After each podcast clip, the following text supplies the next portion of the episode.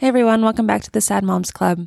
Today it is just going to be me talking to you about a topic that gets brought up all the time in sessions, and that is loneliness. So, first, I'm just going to talk a little bit about a common TED talk that you may have listened to, and I'll link it in the show notes, talking about like why loneliness matters so much and how it impacts us. And then I'm going to give you some tips of how to make friends.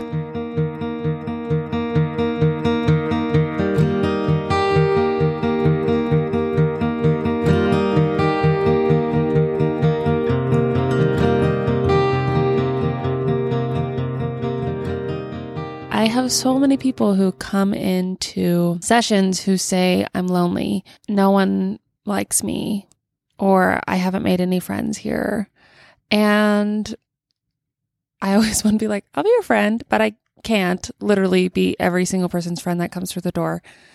And also, it's a skill and it takes time to create real relationships. I was pretty bad at it uh, for a long time. When I first moved to Utah, I was 18 years old. I went to BYU and I made one really good friend and her boyfriend for the first year. I didn't feel like I made friends at all after that. Uh, she was my roommate. She's great, still one of my best friends, but one person can't be everything for me. And I think that's typically true for everyone. We need multiple people in our lives to thrive. It wasn't for another, like, basically a year after I became friends with her that I started making other friends. So I just realized that I was kind of bad at it. And it really changed for me a few years later, which I'll get into. So, yeah, this is just the episode all about how to make friends. And if you have any other suggestions, I'd love to hear them because it is just one of the hardest things making friends as an adult. Okay, let's get started with this study. The TED Talk is called What Makes a Good Life Lessons from the Longest Study on Happiness. And this is by Robert Waldinger. Uh, like I said, I'll link this in the show notes because it's really worth the listen. And I'm going to cover a lot of what they say in there, but not all of it. So basically, he talks about this Harvard study of adult development that tracked 724 men for 75 years. And they talked to them yearly about work, home, health, and just got to know what was going on in their lives. It started in 1938. There was two groups of people. The first group started in the study when they were sophomores at Harvard College. They all finished college during World War II and then they went to serve in the war. And then the second group they followed was a group of boys from Boston's poorest neighborhoods. They were chosen for the study specifically because they were from some of the most troubled and disadvantaged families in the Boston area during the 1930s. They lived in like tenements, many without hot and cold running water. They're looking at people from pretty different backgrounds, Harvard and tenement life. And then this is what Robert Waldinger, I'm probably saying his name wrong, says.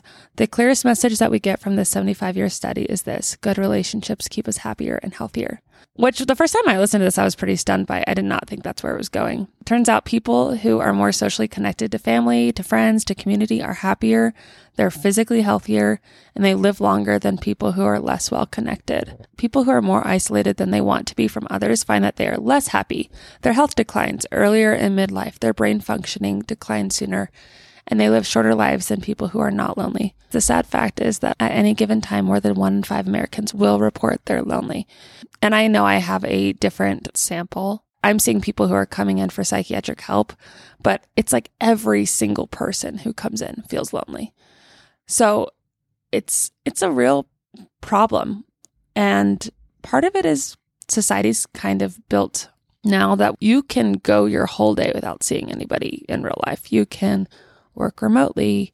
You can have your food door dashed or have your groceries delivered. You can watch TV or play video games. You can do so many things that make it so you never see a human being. And we're social beings.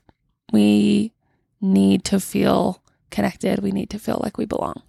They talk about too in this TED Talk, the second big lesson they learned was it's not just the number of friends you have, and it's not like whether or not you're in a committed relationship, but it's the quality of your close relationships.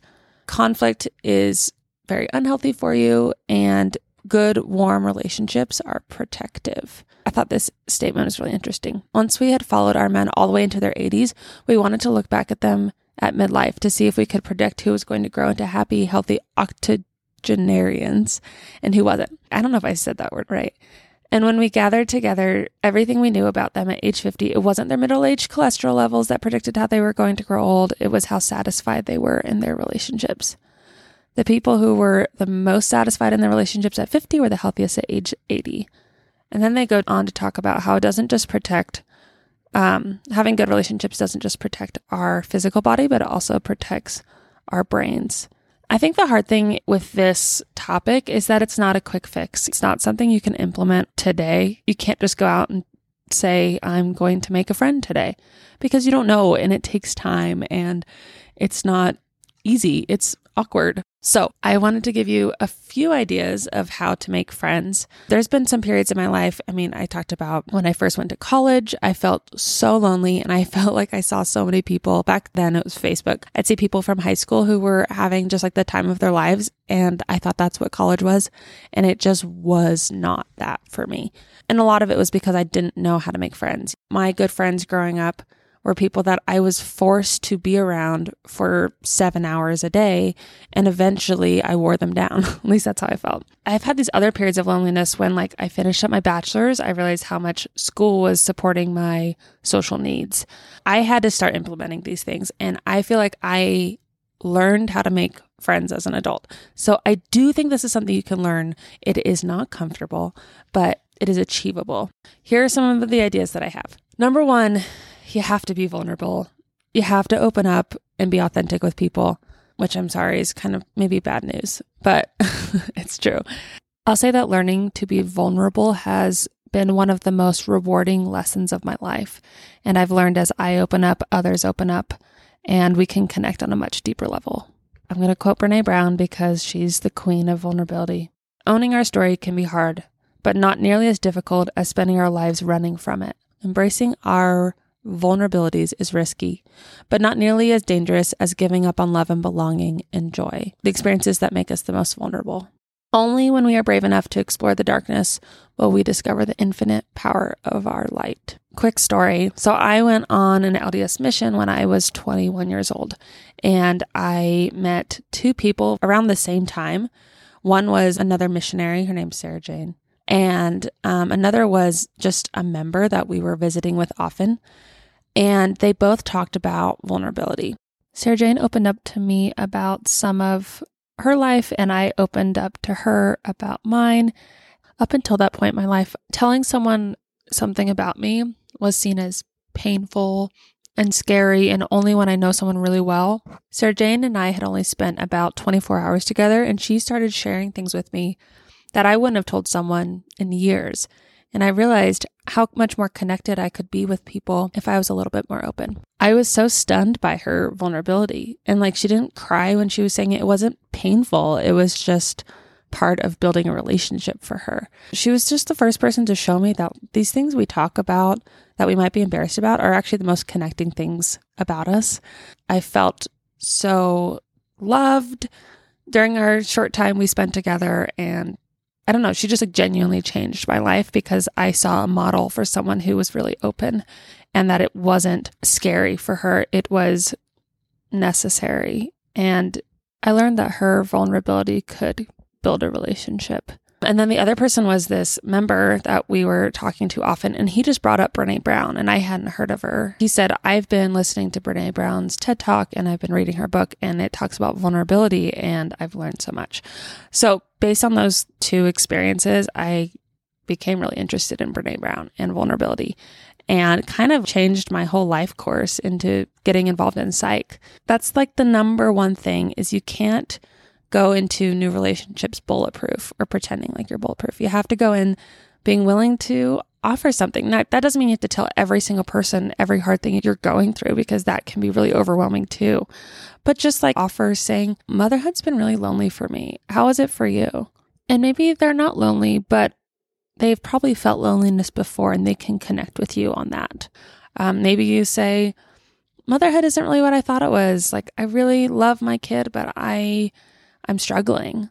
Maybe it's something way more benign, like you're just making fun of yourself for something dumb you said and just tell a funny story about yourself. That's being vulnerable too. It's just being honest and open and authentic with people. That's my first thing. Everything else builds on that because if you're not willing to be vulnerable, you're probably not going to make a lot of friends because no one wants to be friends with the perfect person. no one is the perfect person. it's so funny how people present, they put their best foot forward, which is like fine, but you also have to be a little bit real for people to want to have a real relationship with you. Okay, next piece of advice invite on the spot. So, this is something that I started doing and it takes people off guard a lot, but it's how I actually spend time with people a lot. I'll use the example of one of my good friends, Amy Brown, and I sat next to each other at a church meeting five years ago almost. And we just started talking. She looked around my age. We started chit chatting. It wasn't that we hit it off so well. I just thought she seemed cool. I'd love to talk to her longer than five minutes. I think she may have said, We should get together sometime. And I said, Oh, okay. When? And she says now, as my one of my best friends, that just really took me off guard because most people just say, like, oh yeah, let's do it sometime. But by saying when, you actually make a plan. We planned a girls' night. She said, Yeah, like next week on Wednesday works for me. Let's get together then. And we did. And we weren't best friends right away. We spent a lot of time together before we really hit it off. If you're talking to someone and they say, let's get together sometime, say, oh, great. When are you free? And actually set a date, unless it's someone you don't really want to see. Then you don't have to do that. Okay, next piece of advice is to plan small things. It doesn't always have to be like a big production. It can be just like, let's go on a 45 minute walk with our kids. You don't have to make dinner, you don't have to make snacks. You can pick something up at Trader Joe's. You can make it really, really chill. Walk is like my go to or a hike, but I'm sure that there's other short ones. Things that take no planning are perfect to start spending time with more people. Next piece of advice say yes. Say yes when someone invites you to something. Sometimes you only get one invite. I think about this a lot. I was roommates with these girls. I was like 19 or 20 and they invited me to go to this movie one time, and I said no. And then I never got invited again. and like they were really cool girls. I would have loved to be friends with them. I was only roommates with them for like maybe a month. It was like this weird transition time. And it would have been great to be friends with them, but I never gave it a chance because I didn't say yes. Will it be awkward? Probably. Will you be best friends afterwards? Probably not. But if you can make it work, say yes because it could be the beginning of a great friendship. You just don't know. In the study beforehand, they talk about how quality is what's important, quality relationships. But I think when you're trying to make friendships, sometimes quantity is more important than quality because you have to just get to know a lot of people to find someone you hit it off with.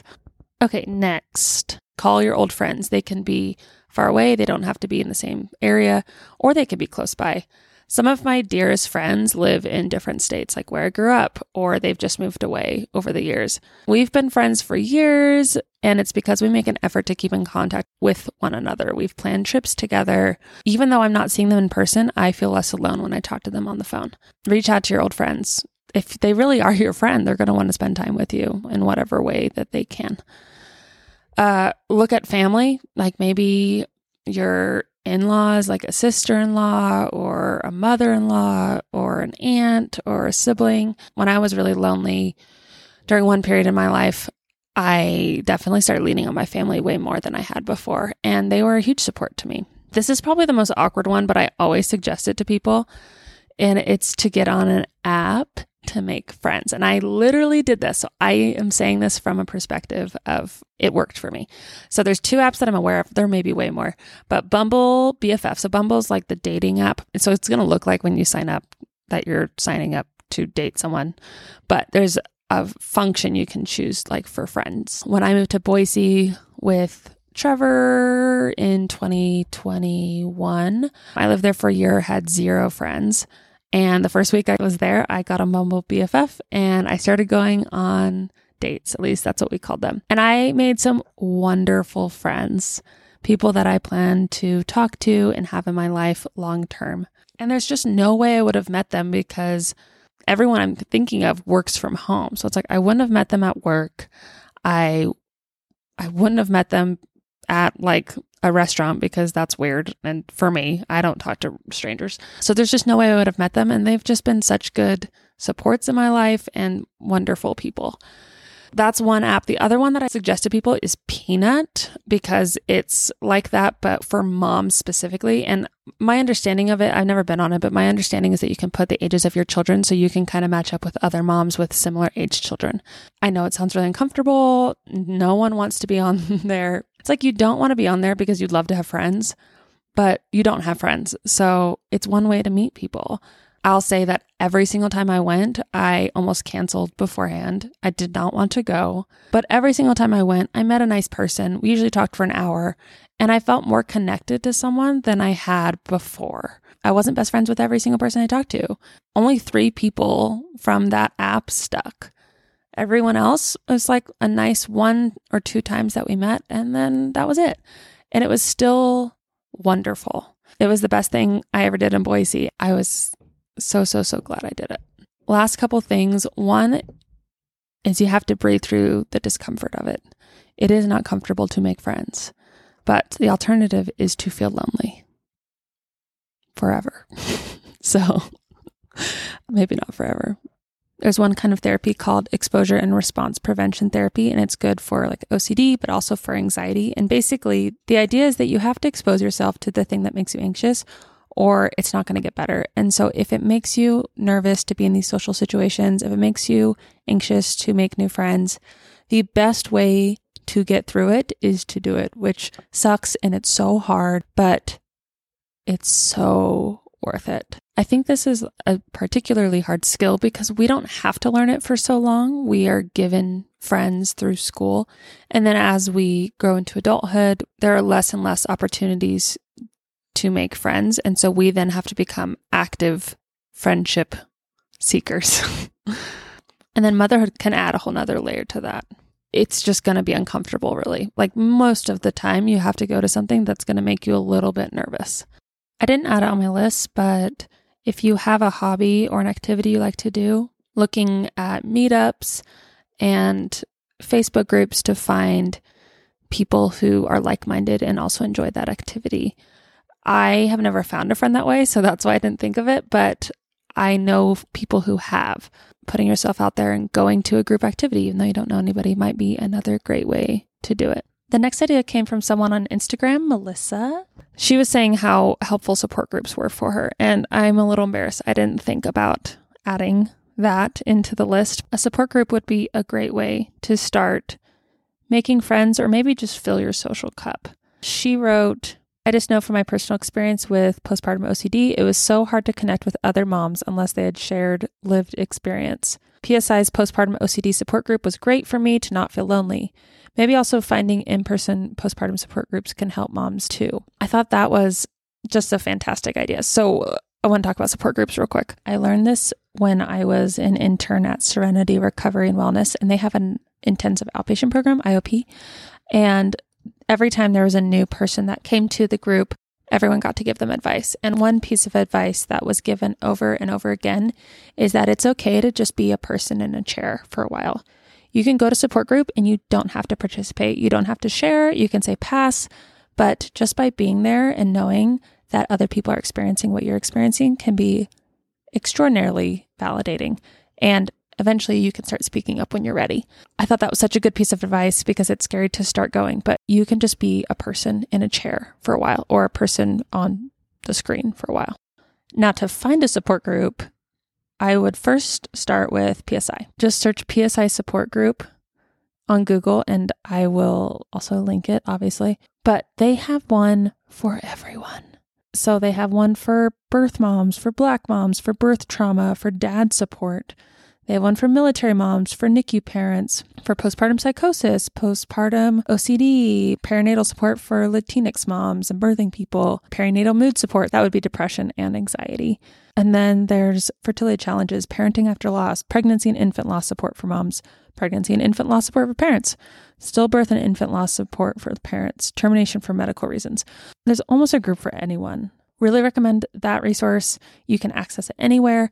The other one is you could call the PSI number or text if that's more your thing, which it is mine.